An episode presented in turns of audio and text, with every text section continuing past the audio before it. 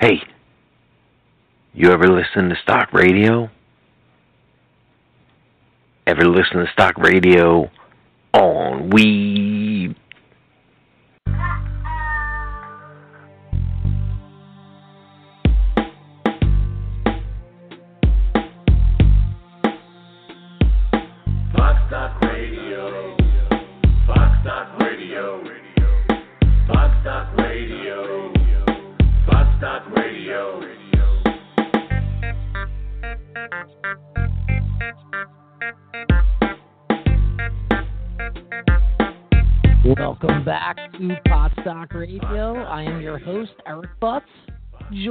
My co host tonight, Nick and KD. What's going on tonight, guys? Hey, what's up, man? Happy Hey, man. 2017. Happy 2017 to you guys. How are the holidays? Awesome. Good. I don't have to ask Nick how the holidays were. I was there with him for one of the best. I don't know about you, Nick. One of the best Christmases I've had ever, and uh, really glad to have celebrated it with you. So on to 2017 and tonight's Pot Stock Radio. So we've got one of my favorite former guests, and if you're from Philly or the area, you know him. Riley Cote was the enforcer for the Philadelphia Flyers for years, kicked a lot of ass, and when he retired, realized uh, he needed to stay healthy outside of hockey, and the prescription drugs just weren't the way to go for Riley. So started doing some research into his health, and also had a sister with multiple uh, MS who hemp was really helping her. So Riley started realizing it could help him too, and now Riley is one of the biggest positive hemp cannabis people I've ever spoke to. And when you talk to Riley, Riley is a no bullshit guy who just says it how it is. And he feels like it's ridiculous that people play God. So we'll leave it at that until Riley gets here. And dude, I found something out in my research that we're going to start off with, something I never knew about Riley Cote. But if you know him, uh, don't just know him as, as Riley Cote, the enforcer. Check out the Hemp Heals Foundation, and you'll see Hemp Heals Philly. What are we up to this year? This will be number four, guys. Is that right? Yeah, I think so. I think so. I Last so. last year was the third, so this spring summer will be Hemp Heals for our buddy Poe up on the stage. Nicky Allen Poe, if you know who he is, another person that if you're around Philly and you follow cannabis, you know who Nicky is because he's one of the reasons why cannabis became decriminalized in Philly. So he'll be up on the stage promoting and getting the crowd warmed up. Also, a really funny stand-up comic. If you never check out Poe, and yeah, then Philly Hemp- smoke session. Philly Smoke Session. Yeah, Kenny, you're a uh, KD is a fan of the Smil- Oh yeah, I'm a 10D. Everyone, man, I'm there. Okay, and you're going to the next one, correct? Yeah, next one, 21st, man. Catch is there. Uh oh, 21st. I know what important day Tickets the are twenty sold out. is. Okay, It's gonna be insane. awesome. You've already got one of those sold out tickets though. Oh yeah. Okay. VIP every time in there early. VIP. All right, Yeah. so Philly Smoke Session, very cool. You know, everybody just getting together. What's VIP mean? Uh, you're in there early. You get a gift bag. Um, if you get platinum VIP, you get a free cannabis meal, and then you have like your own little private section. Yeah, I'll be in there with the Garden State Glovers. I mean, a little table, having fun, Okay. blazing it up. All right, so Philly Smoke Session is just you and a bunch of other Philadelphia cannabis friendly people all getting together. Yep, What's- cannabis connoisseurs. What's the highlight of it? What to you when you leave there? What is it that makes you feel like, holy Uh, shit, I can't believe I just got to be a part of that? Um, the honey pot, definitely that post started like uh two sessions ago, where everyone puts all the best oil or the tree. You know, they just put it on the big pot, and whoever wins it for Tuffy's fight, you know, whoever gets the lucky number gets to take it home. So it's kind of like a 50-50 happens at your Yep, it's normal. like a yeah, 50-50. So you're- Everyone throws like a gram of oil in, and Yeah, it's just yeah, crazy. all- This all like the best proceeds winning ever. How awesome is that? And, and Poe, if you don't know who Tuffy is, too, that's another name in the Philadelphia area you should be aware of. How old's Tuffy? She can't be more than like Um, 11. she's 11, yeah. okay. But they So- said that she wouldn't live past being nine, but you know, through cannabis and all that, she's fighting through it. And now her father goes to the smoke sessions, Yeah, correct? Ricardo. Ricardo, yeah, that's who I've seen. And uh, you get to hang out and talk to Ricardo at all? Yeah, man. He'll have a little setup. You know, you can dab with him, buy a ticket, buy a shirt. You know, and all the proceeds are helping Tuffy's. You know, it's great. it's a great thing to be a part of, you know, and it all with cannabis. That is super cool. And this month sold out. They have one a month. It is. Like yeah, one every uh, two months. one every two comes months. Out to. Dude, you got Kenny. Next time, KD, keep us in the loop. Let's get the word out early. Now they're sold out. If you don't have a ticket to this month, you're just going to be hearing about KD talk about it in the February show. Oh, I'll be uploading pictures. Yeah, you could find all the information on uh, all their social media. I check them out on Instagram. Usually- All right. So, by the way, that's a good question for you guys. What social media are you guys a part of? Because most of this show happens on Twitter, but you guys aren't Twitter people. You're the younger guys who are more what Instagram. Yeah, Instagram's where it's Instagram's the way go. All right. So tell people if you don't mind, if you want them to follow Oh, you, yeah. KD. Who Follow are me you? KD Beats KD eight five six. Beats eight five six.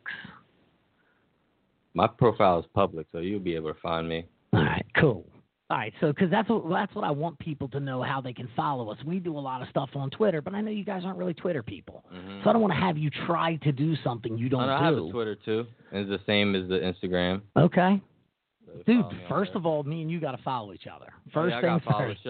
First things first. Me and KD got to follow each other. Yeah, got Twitter. and we gotta throw our picture up. But other people, yeah, I'm working on. By the way, the reason the picture isn't up yet is because I want to take the picture we made and have it turned into a cartoon, like our old picture. Mm-hmm. And I keep having problems where I pay for it to be turned into a cartoon, and then they're like, "Okay, which one of the four people am I turning into a cartoon?" I'm like, "Wait, no, No, everybody's got to be a cartoon."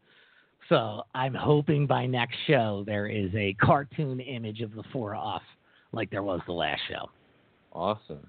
So, but in the meantime, all right, KD is on Instagram. Find him there, KD Beats eight five six. Also on Twitter, and then by next show, let's be linked up together. For sure. All right, so we got Riley Cote calling in at eight fifteen. Also, could have a surprise guest that I didn't put out on the link, but Charlotte Green, former Potstock Radio guest, could be calling in. But me and her have been going back on Twitter, and there might be a little confusion because she asked me to email her, emailed her, and didn't hear back yet. So not sure if we're going to have Charlotte at nine o'clock. If not, we're going to have Charlotte on the next Potstock Radio. So before we have Riley on, I want to talk a little bit about just the world of weed as you guys see it. Mostly for you, Nick, the world of dispensaries. And I know things have been changing around here. And everybody knows, Kenny was talking about it before the show, you can get up to two ounces per month of flour if you have a medical marijuana card. But I've seen at dispensaries, it's like there's a shortage. Is that what it is? There's not enough product for patients? Uh, yeah, that's what it looks like now with the increase in the patient population with the PTSD law being passed in New Jersey. Okay. Um, the latest statistics that I read, I think, were September's uh, September statistics. That was it was like 450 people that were trying to enroll just in that month for PTSD. Yeah. And there's still only like a few dispensaries in New Jersey, right? You're either going Five. five Five dispensaries total Yeah. in the state. But they're kind of like spread out. So there's a couple that are closer than others. But Yeah. For the most part, they're spread out.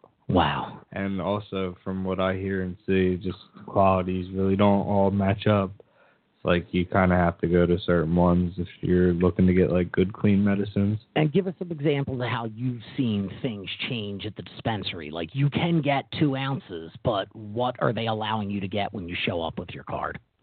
You know, like certain uh, dispensaries are advertising that you can only buy like uh, a quarter ounce of each strain Okay. with a half ounce limit to buying buds at the end of the day. Okay. Where you could still get your two ounces and if they're offering any type of uh, oils, you can Okay. still purchase the rest in that. Or maybe like if they were offering like any type of uh, shake vape mixes or something like that. But at the end of the day, if you're going to the dispensary to buy buds, uh, you're probably going to be limited to what you're allowed to purchase. And that's like per week or per time you go? I think it's per day per visit. per day per visit. So bottom line is you can't go get your whole month of medication in one shot right now unless you're willing to do it some in flour, some in oil, some in vape mix. And it doesn't sound like the dispensaries are trying to stop you from getting what you can get. They just don't have They don't have the product to back it up right now. Wow. you Oh, see that that's nuts. Yeah, you see that changing because I've I've heard rumors, and I don't know, I haven't read this anywhere online, but that there might be more licenses open up in New Jersey. Do you see, like, do you hear that, Nick, on, on the inside of when you talk to people? Do you think it's possible that they're going to open up more dispensaries so there's not that much? At the end of the day, um, considered like a nonprofit organization or whatever, but at the end of the day, there still has to be some type of revenue income coming in. Yeah. They see the demand, so they're gonna do whatever they have to do to fulfill it. You know. Yeah. Um. So I know that. uh yeah, they're gonna do what they have to do to make sure that they could uh, keep up with. What would your bet? What would your bet be? More likely that they have the current dispensaries grow and expand so Yeah. that they can handle more. That's what's gonna happen. Got it. More than them giving new people licenses. Yeah, I really doubt that they're gonna turn around and give. Uh, I I mean, at the end of the day, it could happen, but I just don't see it. Yeah, I mean, if it's going to happen, it's going to be after Christie's out of office, and hopefully, other people who get involved in politics. I mean, I've seen people in New Jersey. I know it was talked about possibly uh, Stephen Sweeney becoming governor after Christie left. Now, I've heard him pull his name out of the race, but I've read that he's definitely pro legal cannabis, medical cannabis in New Jersey, recreational cannabis even. 2018. We're waiting on it, man. I've Need seen the on the ballot. thing. I've seen now, Kenny. I heard you say earlier you think we're going to be able to vote in 2018. Yeah, who knows? It could be on the ballot. They should, you know.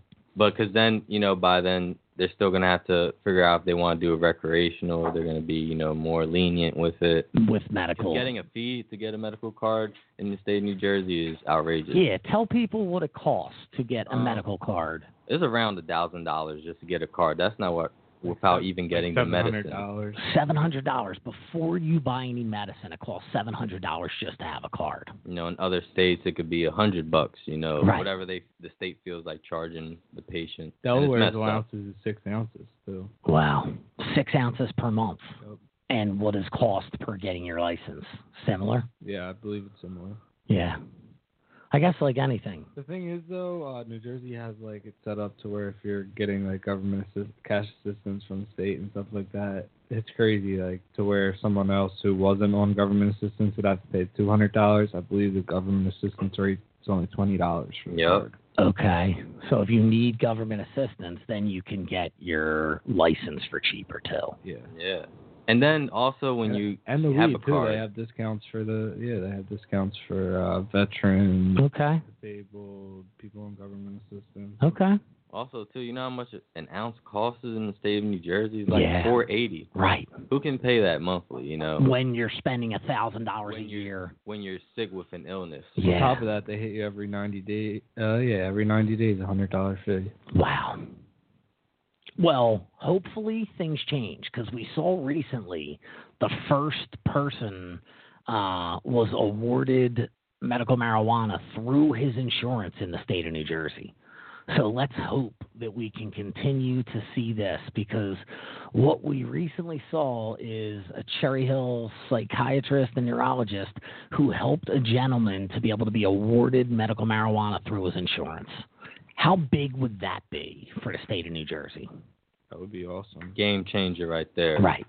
Now insurance companies have to give people their have to pay for the weed. Come on. I don't know how likely it is for other people to get that. That that's what I'm trying to figure out. What You precedent You did won't that see set? that happen much more. Yeah. I think that's like a once in a lifetime thing right there that you see. I mean, I'd be shocked if it's once in a lifetime because the way things work in court is once something happens in court, then that sets the precedent. So now the next person who goes to court and says, I want my insurance company to pay for my medical marijuana, the judge looks at the case where someone was already awarded that. And then it makes it more likely to happen because it already happened than uh, if it's never happened before. All right, let's go to tonight's guest.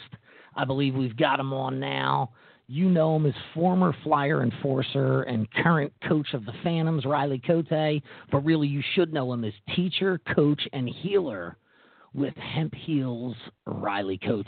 Welcome to the show, Riley. How are you tonight, man? I'm good, thanks, man. I'm Very good, nice. thanks, Very nice. Good, good to have you on as always, Riley. So I- I'm going to start with something I never knew about Riley Cote, and in doing my research, I found out you were never drafted and basically walked on to not only the Phantoms, but you were a walk on with the Flyers. Yeah, yeah. So Yeah, that was a pretty disappointing time in my life when I wasn't uh, drafted, but it certainly uh, it gave me, you know, g- gave me gave me more drive to, uh, you know, to achieve my goal. And obviously, every kid's dream is to play in the NHL and, uh, you know, to get drafted and all that good stuff. But, uh, you know, I guess it was a little bit hard, a little harder road, but you know, it kind of strengthens you and you know gi- gives you that uh, extra push. So I mean, that's why I kind of look at my whole career. And I was, I was as a fighter, literally on the ice, but also a fighter in Yeah. the sense of, I mean, I, uh, I I I changed my role completely to to achieve what I needed to achieve, and um, uh, you know, being undrafted is probably a good thing. You know, I mean, adversity kind of strengthens you, and uh, That's what I was gonna say. It's kind of one of those stories. That's what I was going to say. You always hear people that were drafted look back and go, all right, that guy was drafted in front of me. So I now am going to take it out on that team. Where you got to look at every team in the NHL that passed you up, and now you're the enforcer going to try and take down their best players. so, little bit yeah, of well, a I- different I, change. Yeah, well, I- yeah, yeah, exactly. Well, I, I'm, I'm a huge believer in you know adversity, and, and you know, and I, I think uh, the sooner you face adversity, you know, the stronger it makes you, and the earlier, you know, it makes you stra- stronger earlier. So, I mean, I see a lot of guys now on the coaching side of it. A lot of these guys have never really faced adversity. You know, everything's been easy for them. They've always been the best player on the team, and then uh, all of a sudden at the pro level, now there's to fight for jobs, now it's like now these guys are this is their livelihood. So um, you know, you see you see the you know the mental toughness or that that uh, you know that part that that spirit that you just you can't teach or you, you know it's not it's not instilled. You have to find that within yourself. But and some guys just don't have it. You know what I mean? And it's like they're so unbelievably gifted with skill and all, all that good stuff. But uh, you know the the, the, the ingredient, uh, you know the variable that you know makes those guys special is you know you can call it the glue, the spirit, or or whatever you want to call it. Just uh, you know, some of these guys don't have it because it's been too easy, you know? Yeah, and now, do you think that that was actually a blessing for you now that you're a coach? Because it's got to be easier for you to get your point across to your players when they don't look at you as a guy who had everything handed to them and you had to work just to even get to where they are rather than the NHL. Does it actually make more of an impact when you're talking to guys going through what you went through?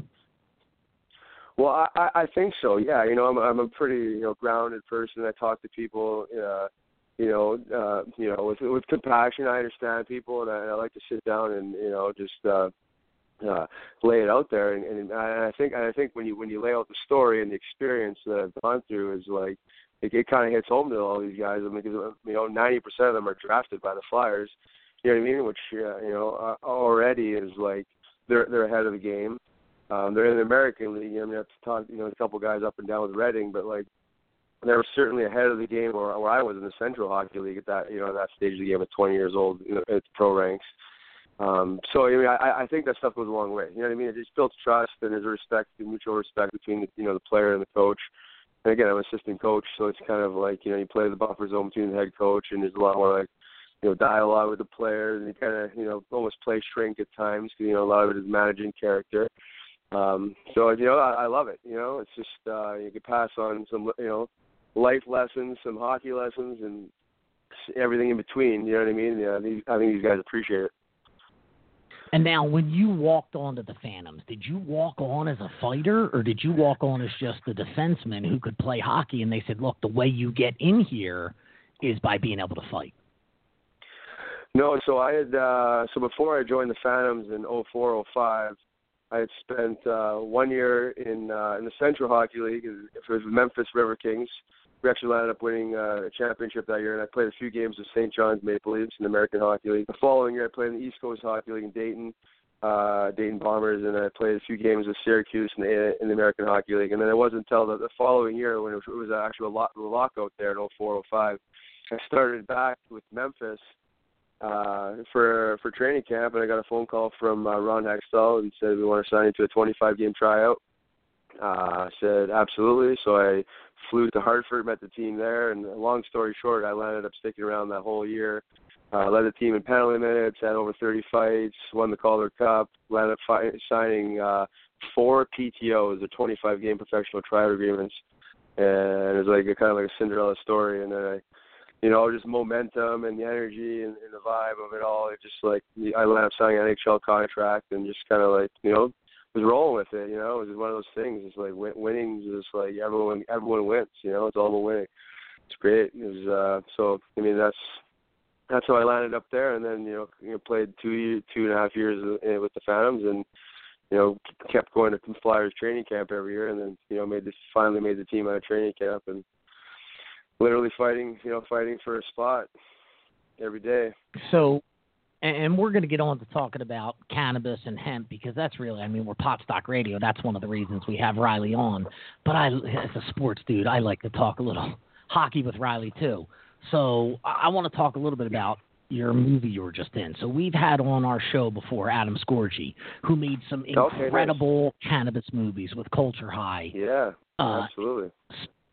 But his most recent movie is a sports related movie, and it's called Ice Guardians. And Riley Cote is one of the enforcers in the NHL that the movie was made about. So give us a little bit of an idea of how that opportunity came to you and what it was like to be a part of Adam Scorgie's next movie. Yeah, it was. Uh, it's kind of a small world, actually. Uh, so he's a uh, Adam Scorgie's. Uh, he's a huge hockey fan. He actually uh, grew up in Kelowna, British Columbia, with uh, one of my uh, former teammates with the you know Phantoms and Flyers, Todd Fedoruk, and um, you know he reached out to me like seven years ago about possibly being in this movie, and then he was in the whole legal stuff with the NHL and you know the process of even getting approval, licensing, all that stuff to even film it. But um, um, he knew I was in kind of the, the hemp and cannabis space, and he you know he introduced me to his to his films. Uh, one was the, the, first one that had already been done. I think it was called The Union, Business the on Union, Getting yeah. High, and then and and then uh, you know then he was filming the second one. So it was. Uh, you know, kind of kind of interesting. You know, where both both both both worlds kind of you know collide with the same with the same guy, and he's he's awesome, great spirit, positive guy, just like you know gets it. Um, so it was you know just an honor to work with him for sure. And now, are you surprised that the NFL gave him the authority to make the movie? Because what is your opinion? Does the NHL like the enforcer, or does the NHL see that as a negative aspect of the game? You know, I think uh, you know, it depends on who you talk to in the NHL, but um, I think uh, I think the, the smart guys still understand, and I still they still see that there's a uh, you know there's still a place in hockey for it. Um, I think Yeah. the way the fights happen and the type of players that are fighting certainly has evolved out of the game. You know what I mean? You're not going to see a guy like me ever again in the NHL. I can guarantee you that uh you know what I mean like pretty one dimensional just like you know what I mean it's like you know heart and soul kind of get out there and get after it and you know challenge everyone and act like an idiot and you're not gonna ever see that again because the game's evolved to like the fourth line's like supposed to score now you know and like Sure.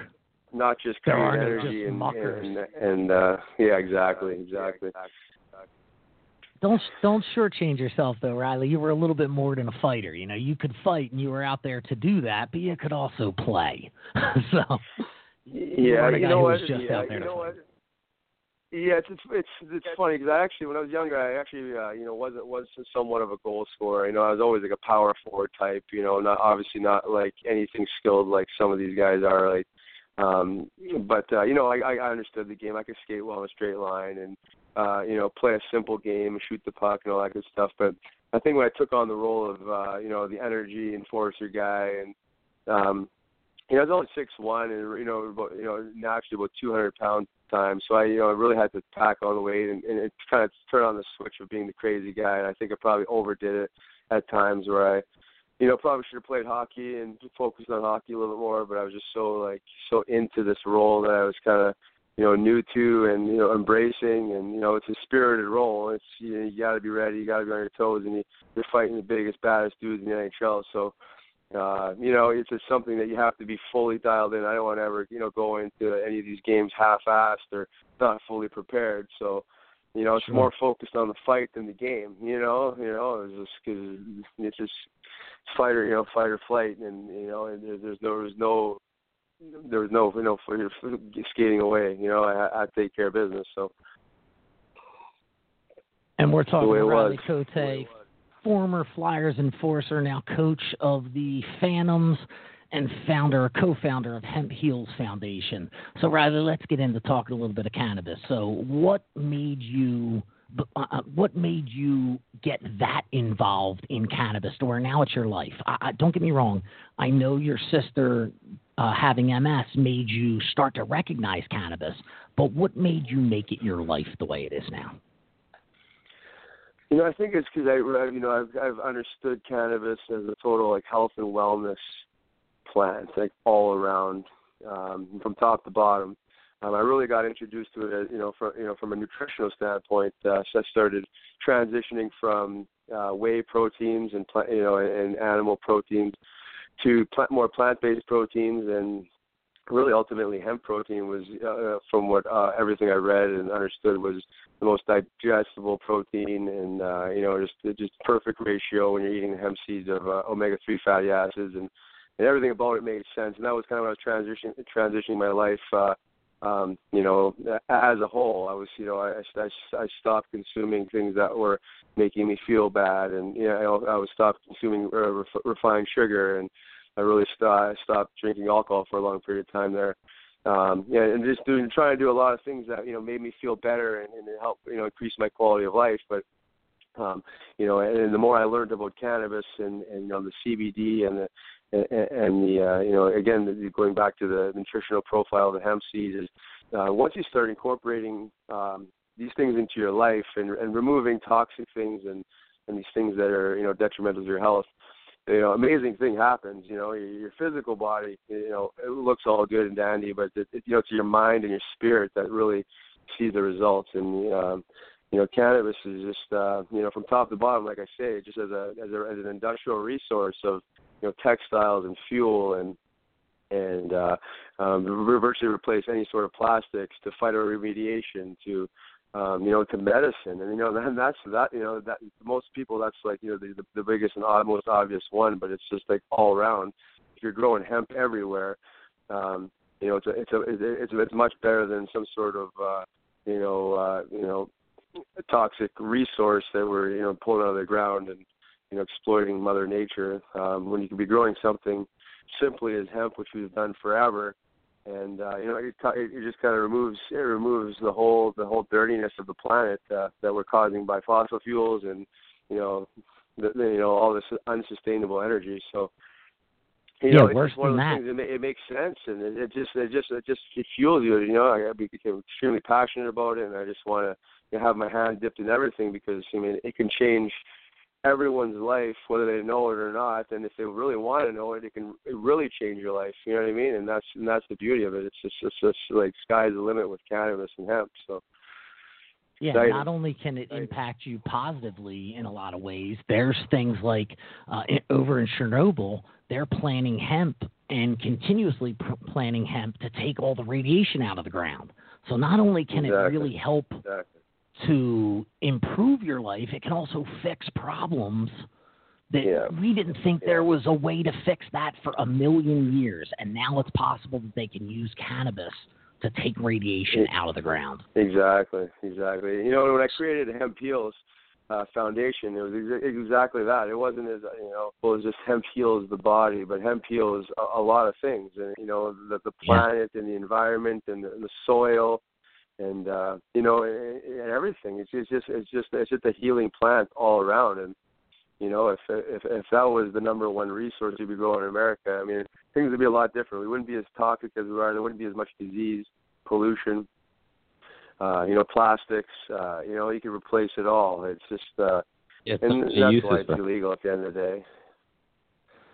And since you've become an educator on cannabis, what do you believe the reason is why people continue to play God with, you know, people's medicine and, and something that comes from the ground that they continuously try and stop people from having access to? Well, it's it's, it's it always has been. It always has been. Is the dollar. Money. It's just, Yeah. it's it's it's it's uh, unfortunate that that it's uh it's, it's a massive business. So it's not about what's good for people. It's just about profit. So uh, people's health and public health is is really at the back burner of it all. It's uh, it's it's about how much money you can make. So um, you know, you introduce synthetics like nylon to replace hemp fibers, and you you know, you, you create crops crops that require tons of pesticides and herbicides to, you know what I mean, to to, to so that to sell more of that and then and you know what I mean when you could just grow a natural plant with none of that and do it the right way, take care of the soil, you know, take care of the people, heal the local economy, get jobs back to the local towns and townships. You know, it's just so simple. It's just uh um, you know, the farmers are just they're just they're dying to have a new crop or you know, it's just a, a crop that you could grow for for virtually anything. You can't screw it up. You know yeah. what I mean? It's like it's just like there's, there's no waste. If you did it right, and there's you can no replant. waste, like from top to bottom. And you can replant. Most crops, you Yeah. have to rotate them with other crops. With hemp, you can just Yeah. continuously plant hemp without depleting the ground of its natural resources. yeah, so it it's just, seems it's just like yeah, Like we Too know, of course, it's it's, Riley and Potstock Radio. So, of course, we're both so on the pro side of cannabis that it almost seems silly when any whenever anyone's con to it or, or thinks it shouldn't be more accessible than it is now. So, Yeah. what is your long, knowing that? What are the long-term goals of the Hemp Heals Foundation?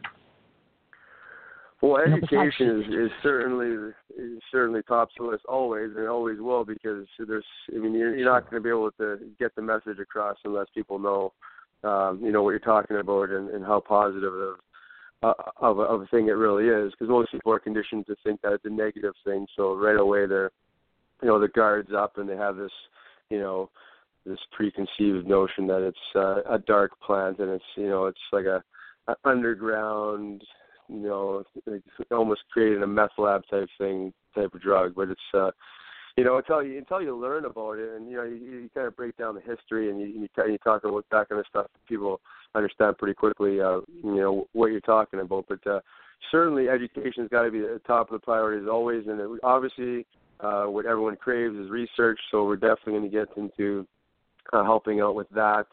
I have another side project um, that's going to be launched here right away, and it's actually geared towards athletes. It's called Athletes for Care, Cannabis Access Research and Education, um, and it's a platform for uh, you know retired athletes. Doesn't matter what sport. We're actually having a a, a division for for veterans as well, but a place where you know they can go for education has got to be the number one, and then opportunity to get into st- the different studies if they're you know depending on where they are on the map um, access to you know whether it's CBD or THC, um, dosed for their you know ailments and conditions, seeing different uh, cannabis doctors that we have uh, you know you know um, already connected with, and that type of thing. Also, investment in, in business opportunities, job opportunities, and uh, you know speaking engagement, stuff like that. Helping these guys have a purpose.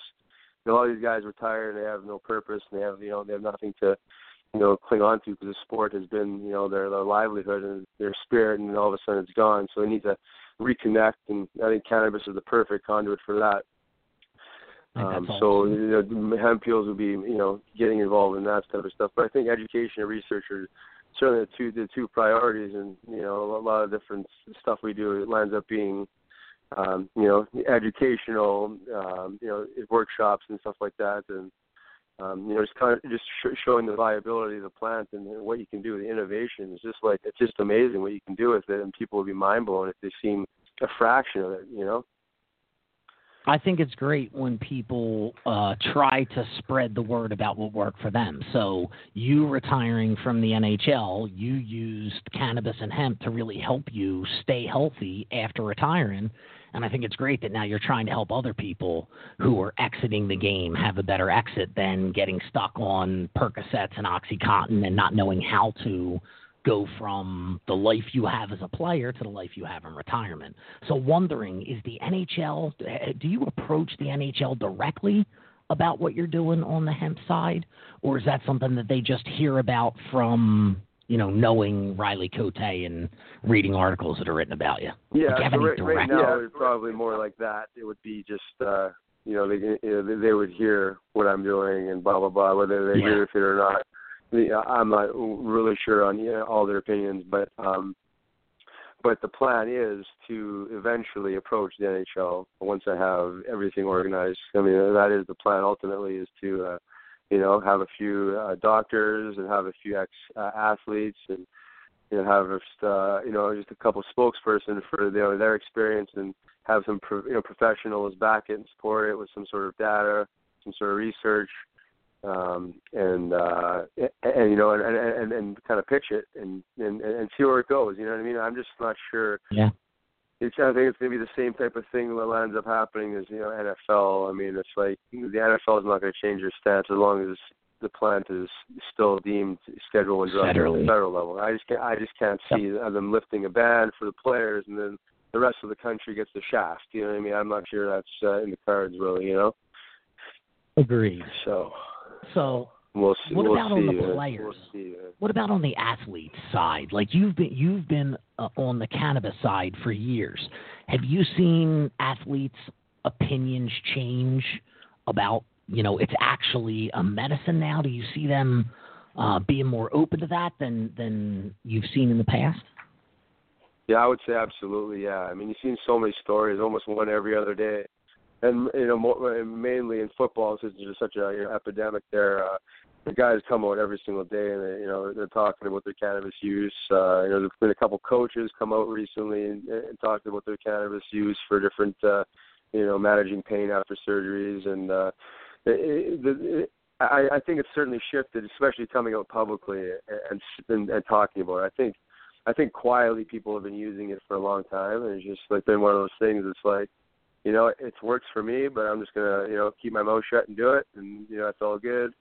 Um, you know, now people are, you know, it's it's it's all about doing the right thing. You know what I mean? It's like you know, like it's deep down in your heart if it, if if something's working for you or working against you.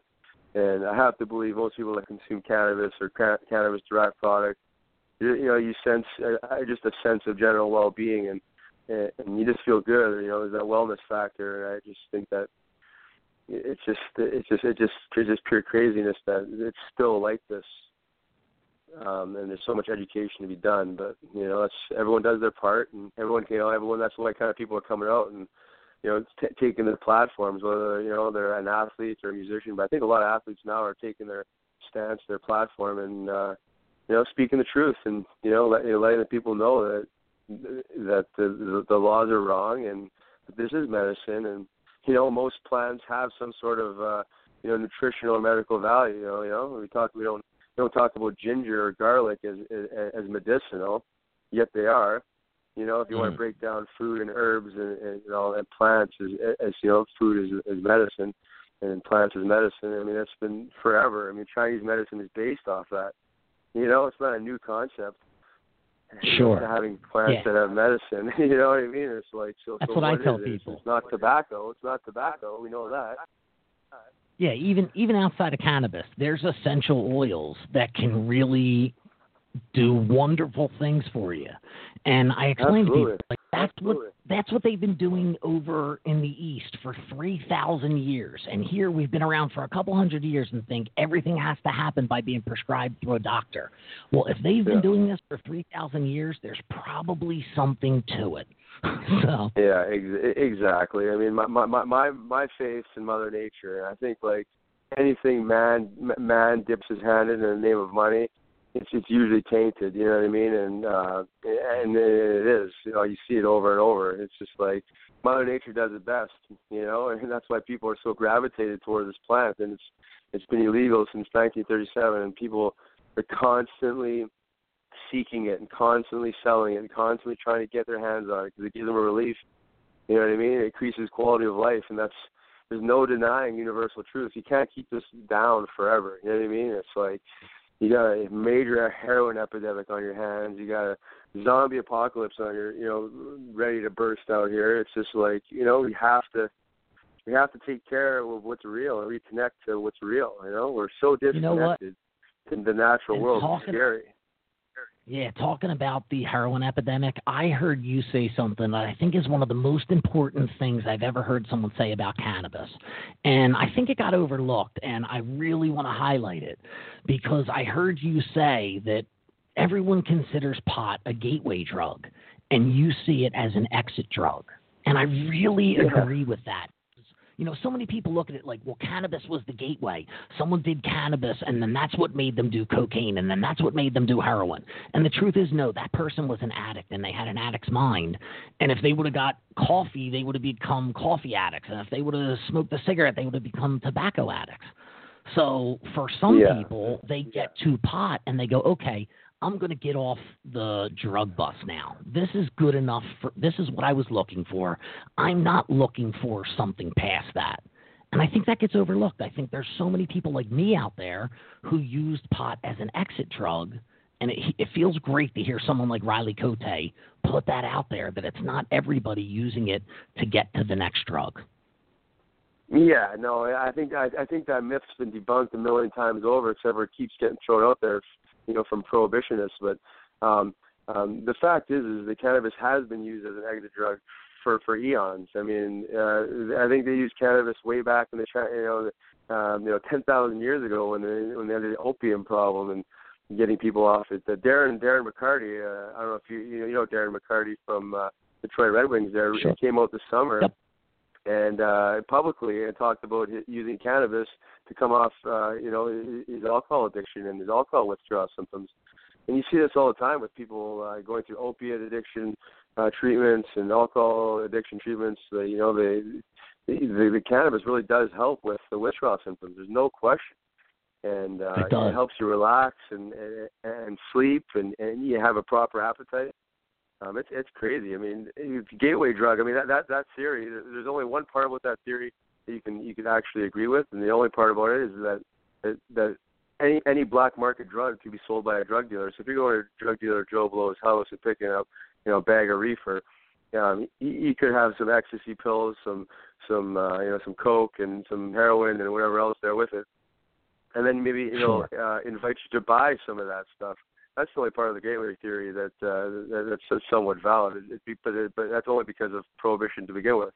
So the laws create that black market and the black market drug dealers. So um, uh, you know, if if it was legal, you'd never see any of that. I mean, if you want to talk about uh, gateway drugs, why don't we ever talk about alcohol? I mean, every stupid thing I've done in my life, I've been drinking, and most people could probably say the same thing. You know what I mean? It's you don't you don't you don't just start ripping lines after smoking a joint. You don't just rip lines after No. dinner. You know what I mean? You're you're partying. And you know what? You know what I mean? It's That's- like that- I mean you don't you don't just do these things uh you know when you're dead sober. So um Yeah, you know, in New the Jersey, argument I can go know on for days. Yeah, I don't know if you noticed, Riley. In Jersey, they just made it to where if you have a medical marijuana card, you can't get a gun license. And I'm like, wait, how how did they think that was the problem? Like, who has ever Yeah. known high and decided, you know what, let me go get a gun? It's the opposite. If someone had a gun Yeah, in there, the. I would go, wait, Yeah. I would go, wait, before you decide to do anything with that, smoke this and tell me what you think in 10 minutes. And that person who was ready to shoot a gun 10 minutes later would go, you know what? There's got to be a better way to solve this problem. And it's like, that's what Yeah. cannabis can do. So, Riley, here's, yeah. here's no, you're it's uh yeah, here's why you're so important. I know I know you're not an ego person, so I know this might make you a little bit uncomfortable, but I'm saying it anyway. So people like Riley Cote are what's going to drive this to become a mainstream medicine. And the reason why is because people like me, I'm just some douchebag on the radio who, of course, on Potstock Radio, I'm going to be pro pot. But you're someone who people respect and you've been pro cannabis before anybody uh, you know was saying what you're saying now. So having people like you who are the mainstream reminding people this isn't just stoners that are doing this uh, so that they can get high. This is people who want to be better, trying to make everything better. It's so friggin' important to have Riley Cotes out there. Yeah, thanks. I appreciate that. But uh, you know, it comes down to is that everybody knows somebody who's you know is in some sort of uh, you know pain or had some sort of you know tragedy, even themselves. I mean, everyone's going through something, whether it's physical, whether it's mental, um, uh, emotional, and all that good stuff. And at the end of the day, cannabis. Uh, helps increase quality of life. You know, the physical pain, the mental, the spirit, it just it just heals. You know, so it's it's it's just one of those things that people it, it, people just need need to have access to this, and it's it's, it's so important that you know I, I do it, and I try and pass on a message every time I talk to somebody, kind of educate them a little bit. Is just that that they don't they don't fear it. You know, don't don't don't be so scared of it. You know, like uh, yeah. give it a chance. Be you know open. what I mean? It's just uh, Right. just be open. And, and what, it just seems so crazy to be that we're saying this in 2017. To like be open to a plant, like be open to this when it's it's old as the earth. You know what I mean? We're kind of reconditioning the mind here to to old old simple concepts that are you know natural tru- uh, natural and universal truths forever. You know what I mean? It's the natural world will always be uh, you know uh, the most powerful thing. I mean, it's you know what I mean. That's that we are natural beings, and we need to you know get back to our roots and and uh, and heal. And you know, you, you heal. Mother Nature does its best. It offers us a lot of things that we don't use. You know. You know, it's just like Dude, it's it's it's, doing, it's, incredible. so damn important what you're doing. All right, so now in the state of Pennsylvania, how have you seen the landscape change? I've been to some uh some uh I don't know what to call them, but in, in Philadelphia they had meetings that you were at that I was at with you where they were talking about the uh research that was being done at University of Pennsylvania. Have you seen any movement on the funding for those projects and do you really think this is something in Pennsylvania that there's research being done that could move us to a further place. Yeah, yeah, absolutely. I mean, the, movement is, is kind of slow right now because the application process hasn't even uh, uh, been completed um, yet. I think I said in March it'll be completed. I think it just just started. So um, um, you're not going to see any movement as far as actual, uh, you know, dispensaries or grows. Uh, probably not until you know, the, you know, midsummer. You're not going to see any dispensaries probably till 2018. I wouldn't think. Uh, but certainly, there's uh, you know on the back end of it, you know Thomas Jefferson and um, you know uh, you know Lin- Lindy Snider and there's a bunch of people getting involved in this uh, um, this, cannabis research program they got going on there. I think some some Australian guy just uh, uh, just donated five million dollars to it, and I'm drawing a blank on what they just changed the name to. The guy who donated it, they just changed the name to it. So there's definitely some movement on the back end. They really want to they want to really want to make uh, Philadelphia like the, the leader in research in cannabis research. Um, so it's awesome. There's a, lot, there's a lot of good things happening, just like you know, like, like all things political and all that stuff. It just takes time to let it roll. Um, but it, it certainly will be if you, you're going to look at two, three, four, five years from now. Um, some some really some really positive things and a lot of change. You know, so really a lot of good things to look forward to. And what about the progress of growing hemp? Do you see that happening in Pennsylvania anytime soon? Yeah, so we were just uh I guess it was probably two and a half weeks ago we were slapped in the face with uh they came out with the Department of Agriculture came out with um the regulations which basically uh removed any any opportunity to commercialize in the plant this next growing season. So the pilot program um which we're still going to be a part of, which is still going to be awesome. Uh it has to be through a you know school of higher learning. So we're actually going to Yeah. be partnering up with Le- Lehigh University and, and doing a couple research quote unquote projects. So um, phyto remediation talked about Chernobyl. We're going to be doing um, uh, something involving that, and then some hemp 3D printing and uh, a couple other things. Uh, and anti antibacterial and antimicrobial properties of hemp. Uh, we'll be researching and um, so there's a lot of great stuff. Again, this uh, there's like uh, so that so that program the, regulations were released uh, basically uh, limited to 30 licenses, only five acres per license, and basically took out the whole you know commercial aspect of it for this year just in the name of research, which again we're kind of proving proving something we already know, but.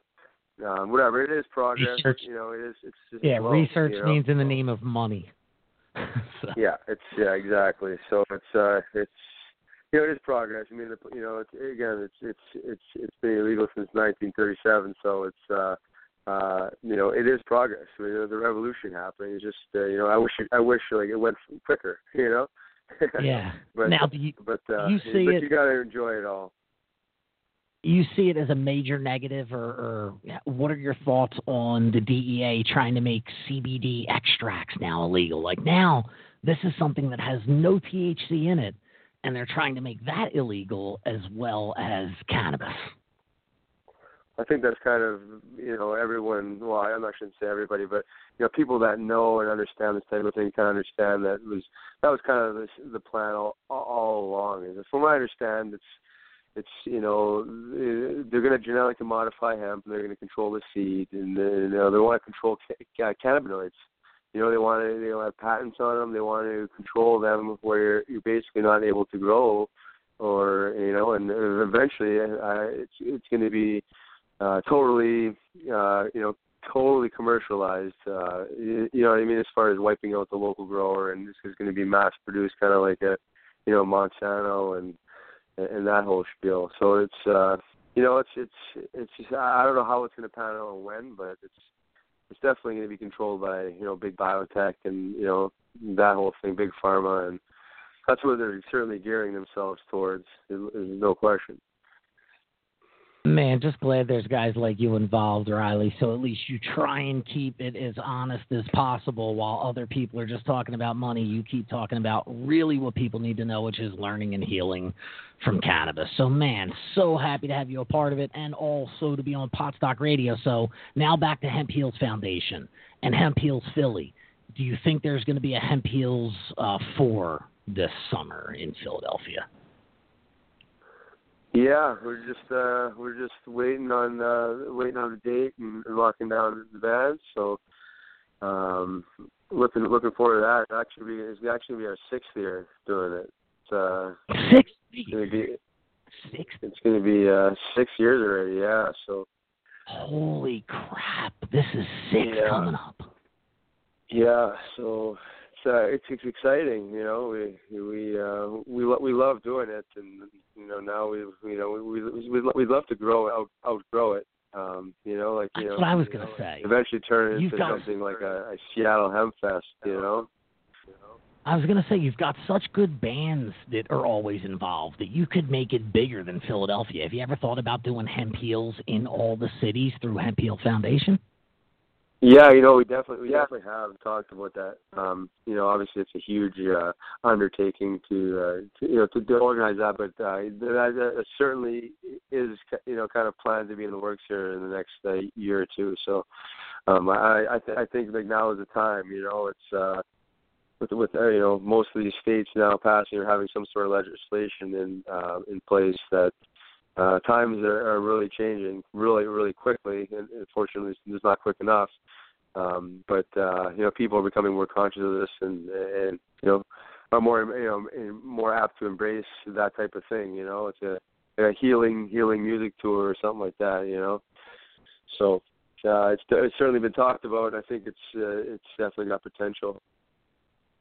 I would love to see it happen because it's bigger than Philadelphia, and you could make it For sure. something yeah, that every every city would love to see hemp heal. So, all right, awesome. Riley Cote, teacher, coach, and healer, Hemp Heals Foundation. Check him out on Twitter. They're at hemp underscore heals, and he is Riley Cote. Really appreciate you being a part of Potstock Radio, Riley. And uh, as we get closer to Hemp Heals 6, love to have you back on. And this year, I want to figure out what I need to do. I want to do live Potstock Radio from Hemp Heals, Philly. Sweet, yeah, we could uh, could certainly talk about how to set that up. That'd be a, that'd be awesome.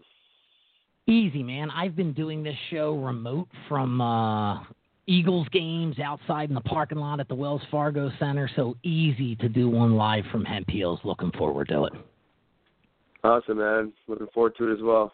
Appreciate you having me. All right, Riley Cote, check him out. By the way, good luck this year with the Phantoms, and uh, awesome having you a part. Even now, now that you're retired, still a part of Philadelphia sports. Absolutely. I plan to be for a long time. All right, man.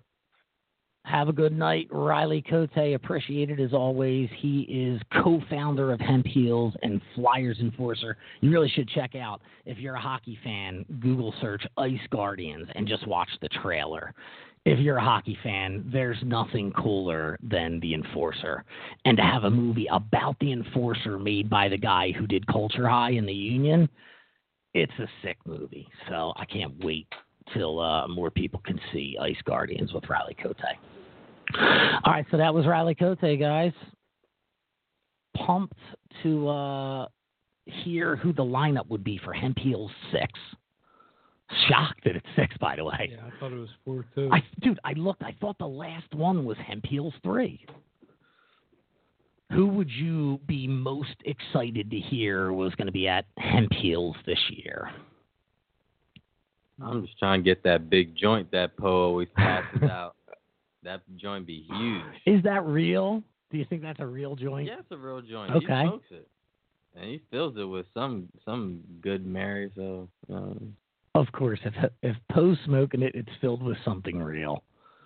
But forget about Kenny. I'm not asking you what you hope to get in the audience. I'm saying when you see the lineup of who's going to be at Hemp Heals, what you're you're a music dude. Who would you want? Who would you be most surprised and shocked was going to be there? And I, I know who it would be for me. It'll be Snoop. Mm-hmm. If they could ever get Snoop to Hemp Heals, it That'd be the coolest shit in the world. I would say Cypress Hill and B-Real would be number two for me. B-Real and Berner. You know anything about Berner? Mm-mm. He's like Yeah, Wiz Berner. Khalifa's guy, but uh, him and B-Real hooked up and did like a couple albums together, and they're real. Uh, like the Girl Scout cookies. Berner is the guy who made that like phenotype. Okay. All right. So who would you be most excited? I'm I'm sticking with Snoop. Yeah, I'll probably say you know Snoop or Berner. I I really like Berner. Wiz Khalifa. I was gonna Wiz say Wiz Khalifa. Khalifa. Wiz Khalifa. Wiz would be dope. Curren$y, someone. One of the weed rappers. Any Philly local weed rappers that are making a name for themselves? Hmm. I don't really know. So Not really making a name for themselves. Yeah. I know New York Action Bronson. He'll be dope. Love. Action Bronson. Do you watch his dope. show on Vice? Oh yeah. Fuck, that's, That's delicious. delicious. Oh, I I love love that show, dude. My buddy just came back from um uh like a glass festival in Colorado called Heaters, and he said every time he turned around, everyone was like making a big deal because Action Bronson dropped like three hundred thousand dollars on glass while he was out there. Three hundred. He's like That's that, dude. crazy. He is the most. uh I don't know how to explain it. He he goes for it more than anybody I've ever seen. When you watch his show, it's like they can't get an hour down the road without him pulling over three times Mhm. to smoke. Which, by the way, that's why I think, although I love Action Bronson, guys like that can give weed a little bit of a bad name for this reason. I don't think there's anything wrong with weed, but I think there's something wrong with people's relationship with weed when they smoke like Action Bronson does. But the younger people are going to think that's what's cool. And that is going to give something friggin' awesome a possible little bit of a bad name. You guys see it that way at all, or Yeah, when the average person is smoking a joint or blunt down the street, they're gonna get, you know, arrested and all that. You know, Action Bronson does it on the show. You know, make it makes it look cool, that's all I'm but saying. like is you know something you could do every day, but it's not. Yeah. At least not in this age yet. Nope. Nope. I'm, I'm glad there's guys like Action Bronson that are getting the word out that cannabis is great, but then he makes it to where I could see how people go, that's what's going to happen if we just make it recreationally legal everywhere. We're going to have a bunch of Action Bronsons around. Just Smoking. fat white guy. bunch of fat, exactly. Bunch of fat white dudes thinking nothing matters except cannabis. And that's not yeah, that's not true either. It's like it's great, but if you make it your whole life, it's not going to be a good life that you lead. Unless you're lucky and you're Action Bronson and you're a famous Rapper. rapper who's also a chef who Vice gives the TV show to, then it looks friggin' cool. But the average person who now tries to become Action Bronson is going to fail most likely in life, and I hate to see that. So, so what else we got going on? You guys excited about anything else cannabis related? Except uh, I know KD's just excited about the next smoke out. Yeah, session's gonna be crazy. Uh, I can't even sleep thinking about it. It was almost our birthdays, me and Nick. Yep. It is. You guys got anything good planned for your birthday? Nick, you got anything good going on? And last year we were going to Vegas for your Yeah, birthday. Not at the moment right now. I wish going back to Vegas this year would be cool, especially with Yeah, all the major changes. I know. I was thinking about that. You need a top Vegas. We went last year. Yeah, what? Amsterdam for the uh, 22nd birthday? I wish. Let's say this, maybe that was for your 21st birthday, maybe for your 31st birthday, you go to Amsterdam. That's about it. You know, I think now that they're starting to change everything in the United States, Amsterdam, there really wouldn't be any any difference going. I've always wondered that because Amsterdam seemed so cool prior to Colorado. Yeah, now that that stuff's around, you really don't even hear about Amsterdam anymore. I mean, don't get me wrong, I would still like to go to see like a different part of the world. Yeah. Yeah, 'cause that's a trip on an airplane. On uh, Everything you're getting from Amsterdam, shit, you're probably gonna wind up getting better quality in the United States now. And I'd be surprised if Amsterdam's like Colorado is, where everybody's eating it and everybody's dabbing. I don't think anybody's dabbing in Amsterdam. Amsterdam's still like a Uh, coffee shop Yeah, yeah. atmosphere definitely. more than think, uh. I think everybody's kind of on like the concentrate wave right now. I, I I said it when I left uh, Colorado a couple of years ago that I'd be surprised if anybody's smoking pot in ten years.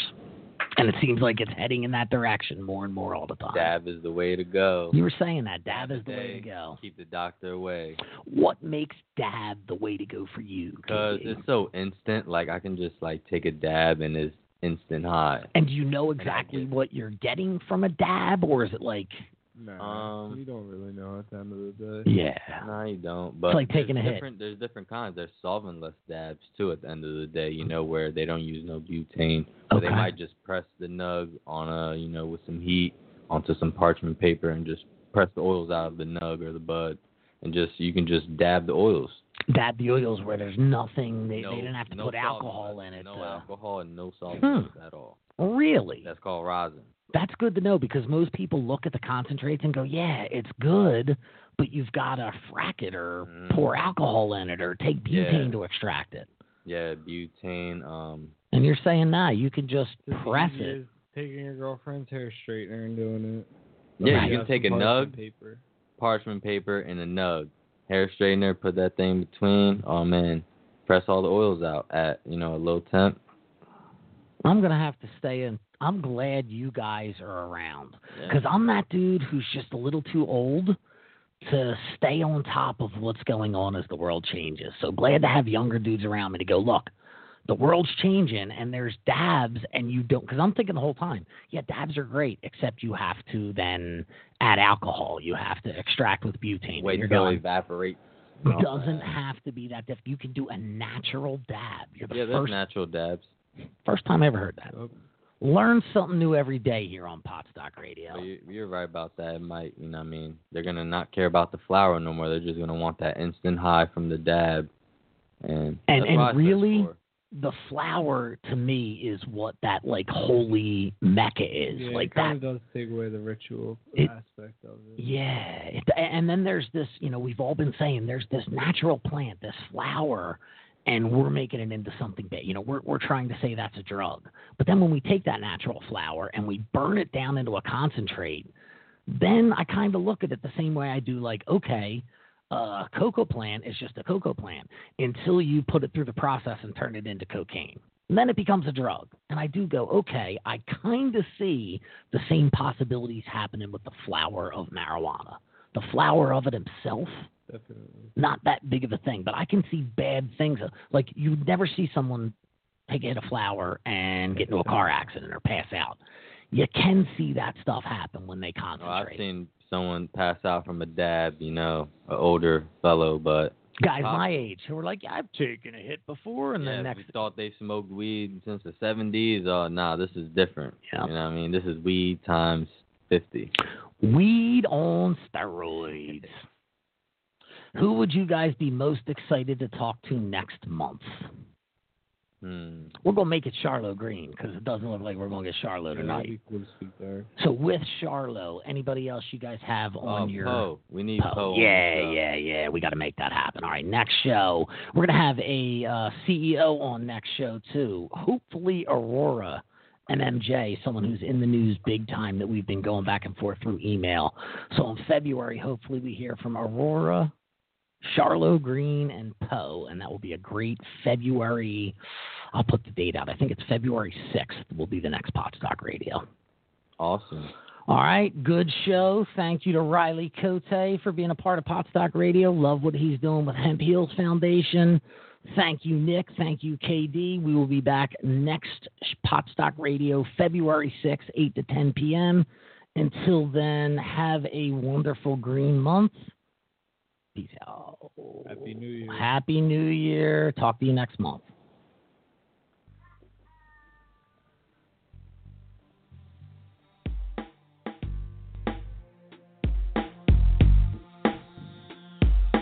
Fox Talk Radio.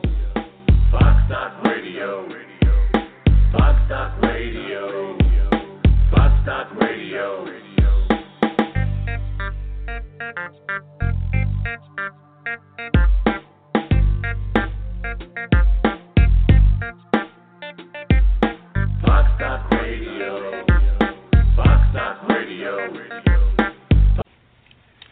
Fat, drunk, and stupid is no way to go through life. And that's how she wrote.